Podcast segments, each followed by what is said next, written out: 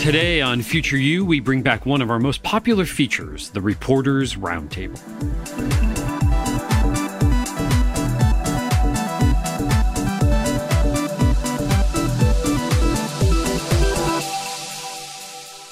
This episode of Future U is sponsored by Ascendium Education Group, a nonprofit organization committed to helping learners from low income backgrounds reach their education and career goals. For more information, visit ascendiumphilanthropy.org. This episode is brought to you by the Bill and Melinda Gates Foundation, working to eliminate race, ethnicity, and income as predictors of student success through innovation, data and information, policy, and institutional transformation. I'm Michael Horn. And I'm Jeff Selingo. We're more than midway through the year, Jeff, and a few episodes ago, we provided our own midterm report on what has turned out to be a very busy news year in higher ed again.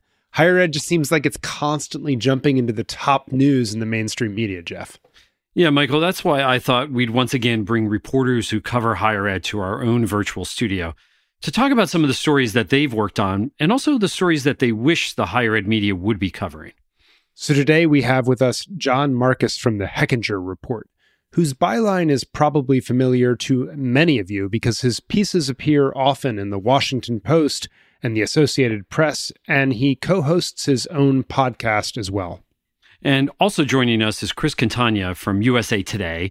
And before that, Chris was with the Chronicle of Higher Education, the Albuquerque Journal, and the Santa Fe New Mexican. Jon and Chris, welcome to Future U. Thank you. Pleasure to be here. Thanks for having me. Yeah, you bet. So let's start with two big stories that define the fall for higher ed as an industry concerns about enrollment and the restart of student loan payments after a very lengthy pandemic pause.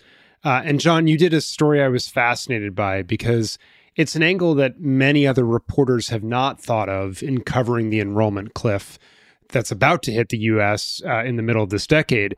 And that's a look at another country where there was plummeting university enrollment, and that's Japan, and what it co- could portend uh, for the United States. What did you find? And incidentally, I want to know how you got to go to Japan to cover the story because our listeners and I might be just a tad bit jealous. So I went to Japan to figure out what happens when you don't have any 18 year olds. In Japan, the number of 18 year olds has dropped by half, nearly half in just three decades. Uh, so a much more dramatic decline, but a good place to sort of look at what happens when you have no more college age students. Um, the first thing that happens is you have an enormous effect on the economy. Um, the International Monetary Fund predicts that under current demographic trends, the Japanese gross dom- domestic product, which has been sort of stagnant or declining now for 30 years will continue to decline for the next 40 years, largely as a result of this demographic challenge uh, there. What happened more immediately in Japan that serves sort of as an example and a warning, I think, for the United States is fairly predictable. Universities and colleges shut down, 11 of them in the last 20 years, which is significant in a country with, that's much smaller. There were 29 mergers in the last 20, 20 years in Japan compared to only three in the 50 years before that. Additional colleges have announced that they were closing. Most vulnerable, as in the United States, have been small private universities in rural areas. There's also been a particular toll, as in the United States, on two year, what they call in Japan junior colleges, what we call community colleges. 267 community colleges in Japan have closed, or junior wow. colleges, out of a total of, of, of about 600. So all of those things are warnings for us. The, the more immediate things that we can look at over the longer term is that universities in Japan now much more desperate for enrollment have become much less selective. Um, in 1991, uh, you had a six in 10 chance of being admitted to a college in Japan. Now they take more than nine out of 10 applicants. Almost everybody gets in. Um, that is a huge concern to employers who question the qualifications uh, of the graduates at the other end. The Japanese have also encouraged higher uh, graduation from high school, the equivalent of high school. Um, that's helped a little bit, but not not very much. What's concerning in the United States is our graduation rate from high school did go up, and now it's going down significantly. Something that I think that people aren't paying attention to, down by about ten percentage points in five years. Uh, the proportion of high school kids that go directly into college. Just an interesting place to look at this, uh, Jon. So you got to go there. I went there also because I ran the Tokyo Marathon. So ah, uh, yeah. So while I was there, I, I visited a, a, university where there are some faculty that have done some research on this problem. It's the subject of uh, significant research actually in Japan, which is something else that we don't see necessarily in the United States. It's in the United States, the enrollment decline is the subject of significant journalism, especially lately but we don't see necessarily a lot of academic research into how, why it's happening and what we might do about it. And interestingly, I did a story recently about an ad man in Texas, a guy named Roy Spence, who came up with the "Don't mess with Texas" slogan, and you are now free to move about the country for Southwest Airlines. And he started a nonprofit to encourage high school kids to go to college, largely funded by employers who are desperate now for students after high school with some post secondary education, not all college, but at least something, trade school even. He has created this sort of advertising campaign that uh, tells you not only how to go to college, but how much money you'll make, and all of those very simple ways of looking at a at a post secondary education that colleges make insanely and ridiculously complicated. What's what I found interesting working on that story is when you see other industries, like it or not, tobacco, fossil fuels come to mind that have been threatened. They have collectively responded in some way to try to to revive public confidence in their product. I haven't seen that yet from higher education. Americans are are questioning the value of going to college and colleges are doing almost nothing to address that. It's kind of like the got milk campaign, I think, from the milk producers as as well. Um, it's interesting. Uh, this is not by design. I think we have two of some of the fastest journalistic runners on this uh, on this show today. Uh, and so, Chris, uh, you know, next time I think we'll do this podcast as we're running, and Michael and I will run way behind uh, you and John. Um, but uh, but Chris, the, the worry about enrollments in the U.S., of course, is is is really worsened by the increasing debt of students, and so fewer young adults, for example, might think college is worth it because they don't want to take on the debt. And this fall, we saw student loan payments return. So I have two questions here. How was the startup after such a long break?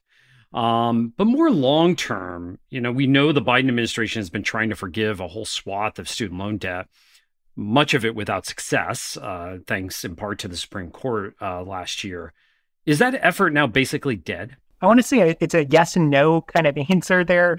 The administration is canceling student debt still. We're still seeing it in a variety of ways, whether that's through the public service loan forgiveness program, whether that is through income driven repayments being adjusted to, and, and kind of catching folks up when they have been making payments for, for years, right? So, in, in that way, student loan forgiveness is still very much happening. I think what folks had anticipated this sort of mass $20,000 for, you know, borrowers almost across the board.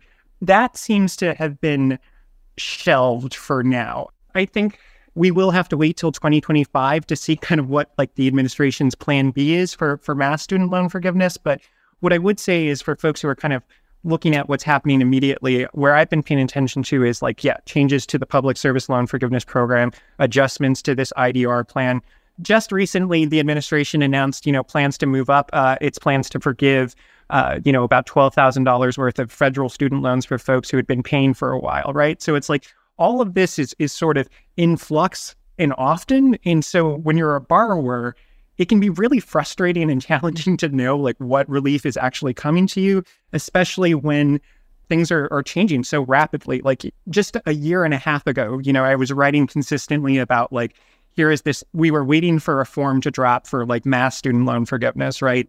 And i remember people rushing out to fill this thing out when it came out in like october and it was like a page long. It was everything that the federal government promised. It was not a lot of effort and then that just sort of evaporated. Yeah, and I, it makes me wonder how much, if anything, this will become an issue in the in the presidential campaign in, in 2024, especially with you know Gen Z and people in their 20s who felt maybe that was promised and now not going to, you know, now not going to happen. That that would be kind of interesting to see what happens there.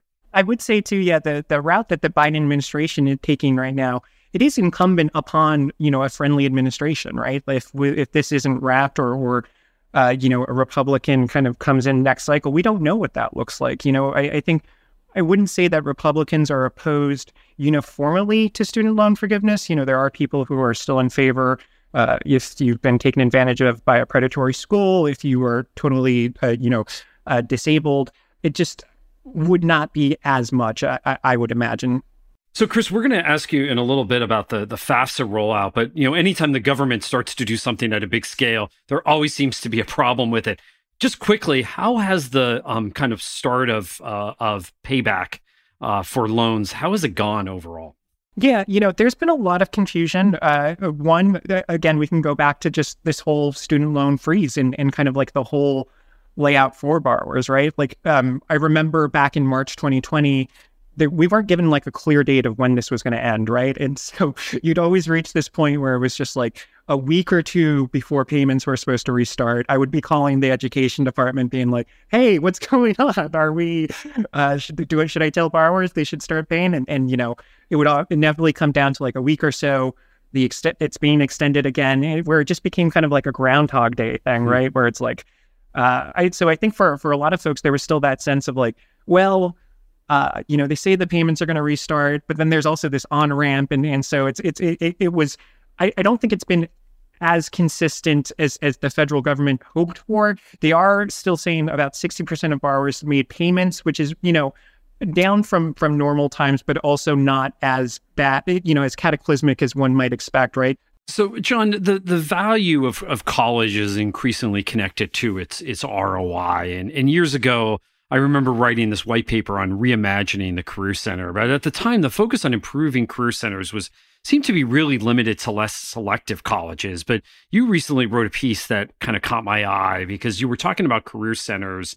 And I must admit, some of the schools you mentioned in that piece were kind of surprising to me Brown, William and Mary, Wash U, and St. Louis, um, because those places really could coast on the value of their degrees. So, Jon, what's what's happening that we suddenly now see these more selective places focusing more on the career outcomes of their graduates.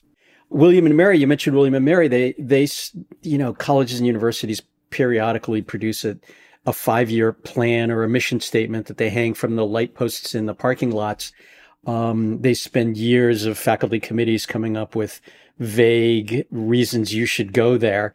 Uh, William and Mary launched the new five year plan it came up with four core strategic priorities. And one of the four core strategic priorities of William and Mary was career preparation. And what's sort of mind boggling about that is why wasn't that a priority before? Why wasn't that one of their four core strategic priorities before or their first strategic priority from the point of view of students? That is the principal priority for students. There was a Lightcast survey. The workforce analytics firm Lightcast did a survey that found that career success is now the top reason people give for getting a degree. There's a separate, very um, well respected uh, freshman survey produced by an institute of, at UCLA that we've all used that found that uh, career success was kind of second after the reason that uh, idealistic reason for going to college, learning something. But this Lightcast survey, which is more recent, found that career success is now the top reason people give for getting a degree. And yet universities and colleges haven't, in many cases, haven't paid attention to it. So you mentioned Brown. Everybody that goes to Brown gets a job. We probably work for them. Um, they spent two years and a lot of money revamping their entire career process. Uh, other colleges that are more challenged for enrollment than an Ivy would be also have been doing this in immediate response to that question that they get asked by parents uh, when they're recruiting students. What job will my student get? And it's no longer possible to just dismiss that question now for, for colleges. They have not done a great job. Fewer than one in five of the graduates in that Lightcast survey agreed that their universities and colleges had done a good job with career services. It's going to be really interesting to see how that trend continues to play out. But let's take a quick break right there. And when we return, we will be right back with Jon and Chris to talk about two other big recent stories the FAFSA and culture wars on this edition of the Future U Reporters Roundtable.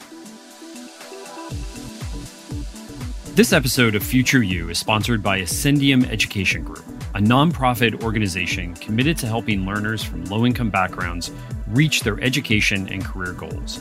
Ascendium believes that system level change and a student centric approach are important for our nation's efforts to boost post secondary education and workforce training opportunities.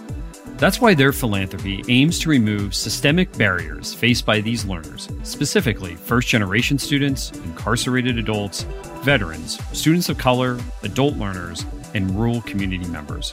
For more information, visit ascendiumphilanthropy.org. This episode is being brought to you by the Bill and Melinda Gates Foundation. Today's college students are more than just students. They are workers, parents and caregivers, and neighbors. And colleges and universities need to change to meet their changing needs. Learn more about the Foundation's efforts to transform institutions to be more student centered at usprogram.gatesfoundation.org. Oh, welcome back to Future U. And higher ed news has entered the mainstream uh, late last fall with two big stories. And Chris, let me start with you here. After years of talking about the simplified FAFSA, that is the free application for federal student aid, literally years talking about it, uh, it finally happened. But the rollout sort of was not a finally happened. It was first delayed. And then when the application opened uh, at the end of the year, it was a very slow rollout. So, why didn't the feds just delay it for another year? What's going on there? You know, I think that's a, a question that is going to be on a lot of people's minds, um, especially since that, you know, we, we were delayed for quite a bit. You know, the FAFSA usually comes out in October. We're already three months behind at this point, right? And there'd been just a drumbeat from financial, at you know, financial aid advocates saying this isn't out. We're worried about what this is going to mean for students down the line. And it just, you know, it still didn't happen, right? And so even when the rollout did start to happen, the FAFSA was available for just short periods of time. It kind of felt like trying to get like Taylor Swift tickets almost, where it would be like half an hour where you can like rapidly try to fill out the FAFSA eh, before it like closes down again, which is like, you know, I think it really speaks to like the panic and concerns that students and families have about financing their college education, right? It seems like it is smoothed out a little bit, but there are still issues that are, are coming up, right? The Washington Post just noted that, uh, you know, this wasn't indexed for in- inflation in the same way that folks thought there would be. And so now there is some question about whether or not, like, do we take the time to adjust this for inflation that then could even delay the fast, you know, this this process further, or do we just uh, try to make it up next year? You know, and and that's uh, a question I, I am glad that I don't have to answer. Um, it's a challenging question for Ed. You know, it, I recognize that they're feeling the pressure, but you know, these are families who are trying to make crucial decisions, and and these packages are often limited, right? So, I'm not sure what's going to happen. So, Chris, first of all, you probably got us a million more downloads because you mentioned Taylor Swift. So, thank you for that.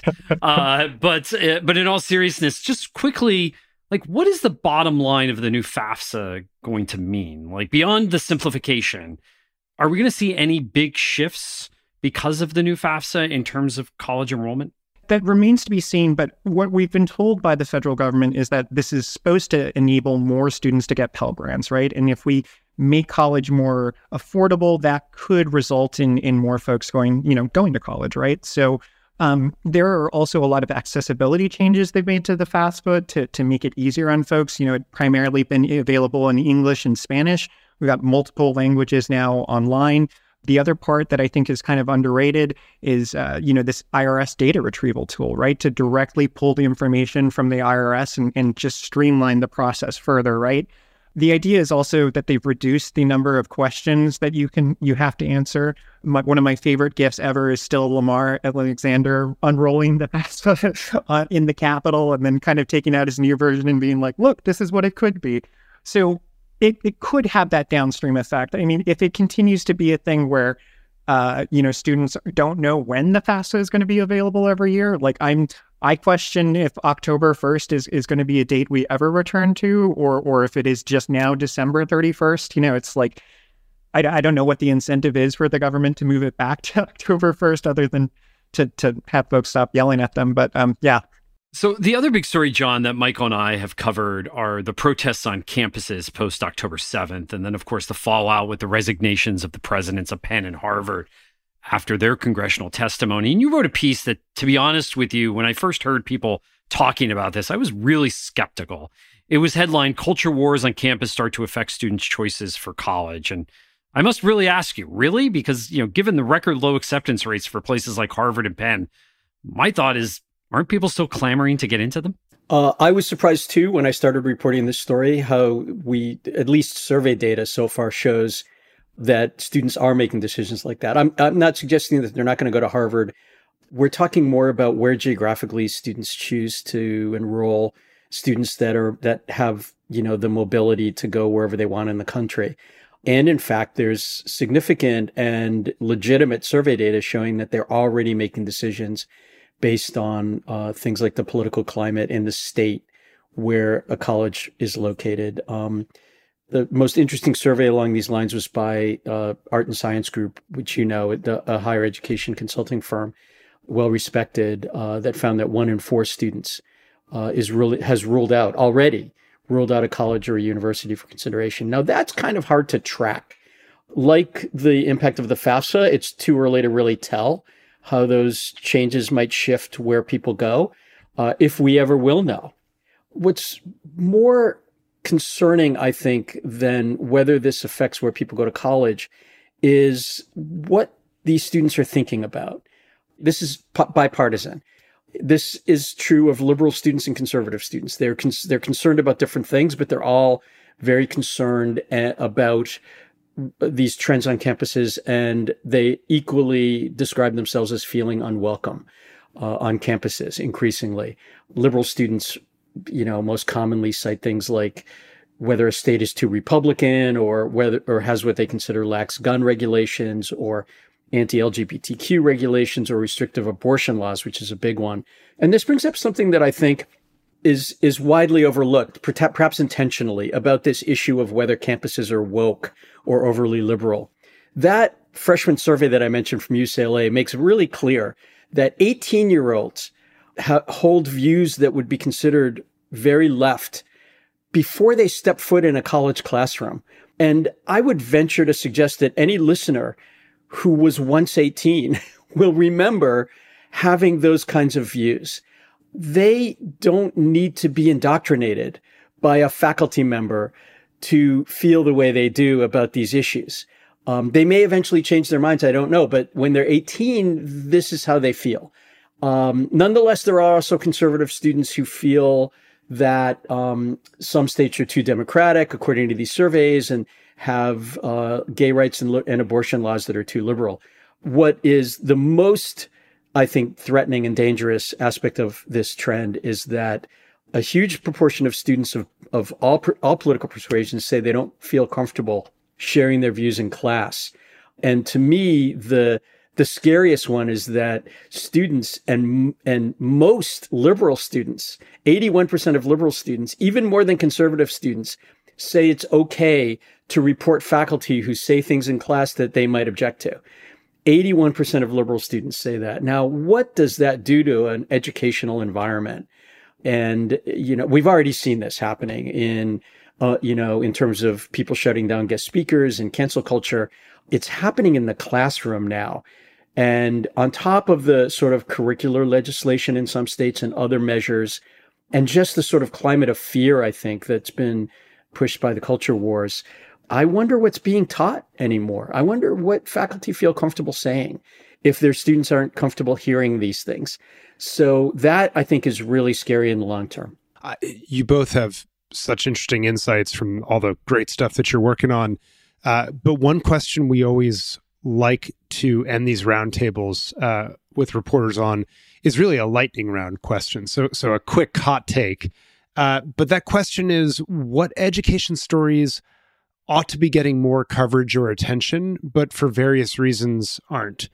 Chris, why don't you take first stab at it, and then Jon, you can jump right in. I, I, this is perhaps a little bit of a cop out, but you know, I would like to see more stories just generally about regional public universities and, and kind of like the ones that are non flagship and non Ivies and and just because there's there's a lot going on there, and there, there's a lot that can fly underneath the radar. Like I, have I've written a lot about these schools, and and uh, you know, for example, I was I'd written something about a professor who was passed from like uh, one public regional campus to another uh, after harassing students, right? And and I think the issue there is that there just wasn't like a dedicated higher ed reporter or a dedicated education reporter in, in either of in, in many of these markets that that you know the story kind of overlapped on. And so I do wonder as the and this is sort of navel gazing journalism defense, I guess, but as, as you know the number of reporters covering higher ed full time kind of decreases. Like I, I am worried about what what happens at some of these enclaves that that are you know kind of away from critical attention. Uh, I second that motion, and I've been to some of these uh, regional public universities. They're cutting majors, like not just one or two, but twenty or thirty majors.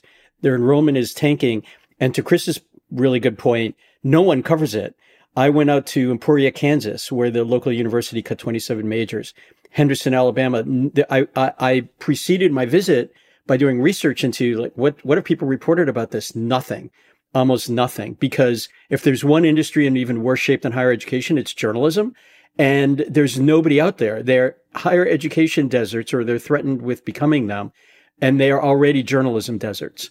But I would add to Chris's suggestion um, a few ideas of stories that aren't getting enough attention. Well, first of all, obviously Taylor Swift and her relationship to the FAFSA form, I think needs a great yes. deal more more coverage. now just got us another million downloads. Yes, Thank yes. you, Jon. Go ahead. Uh, don't mention it.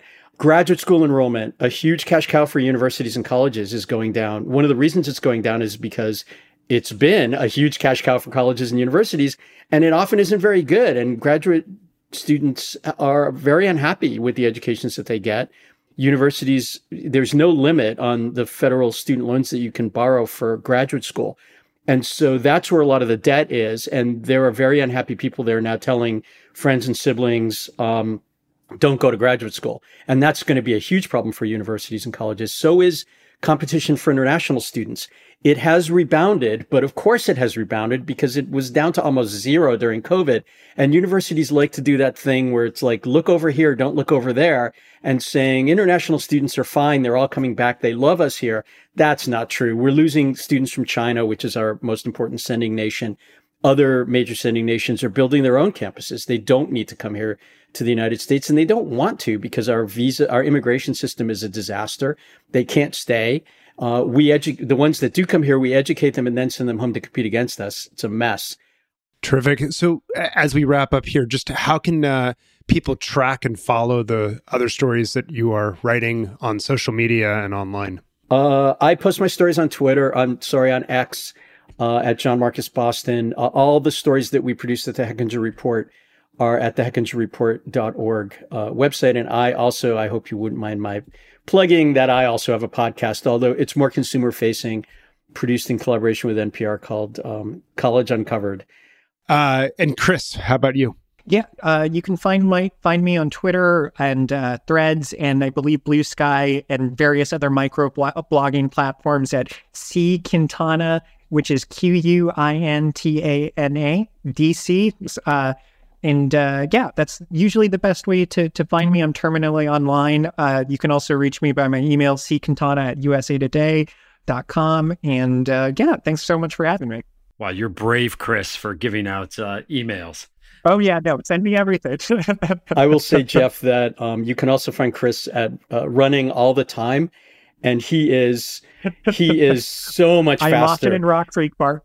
he is so much faster than me. We we ran the same race in Washington a couple of years ago, and I looked at his results and I was just embarrassed that uh, how much faster he is than I am. So, Chris, Jon, thank you for joining us on uh, Future U, and we'll all see you next time.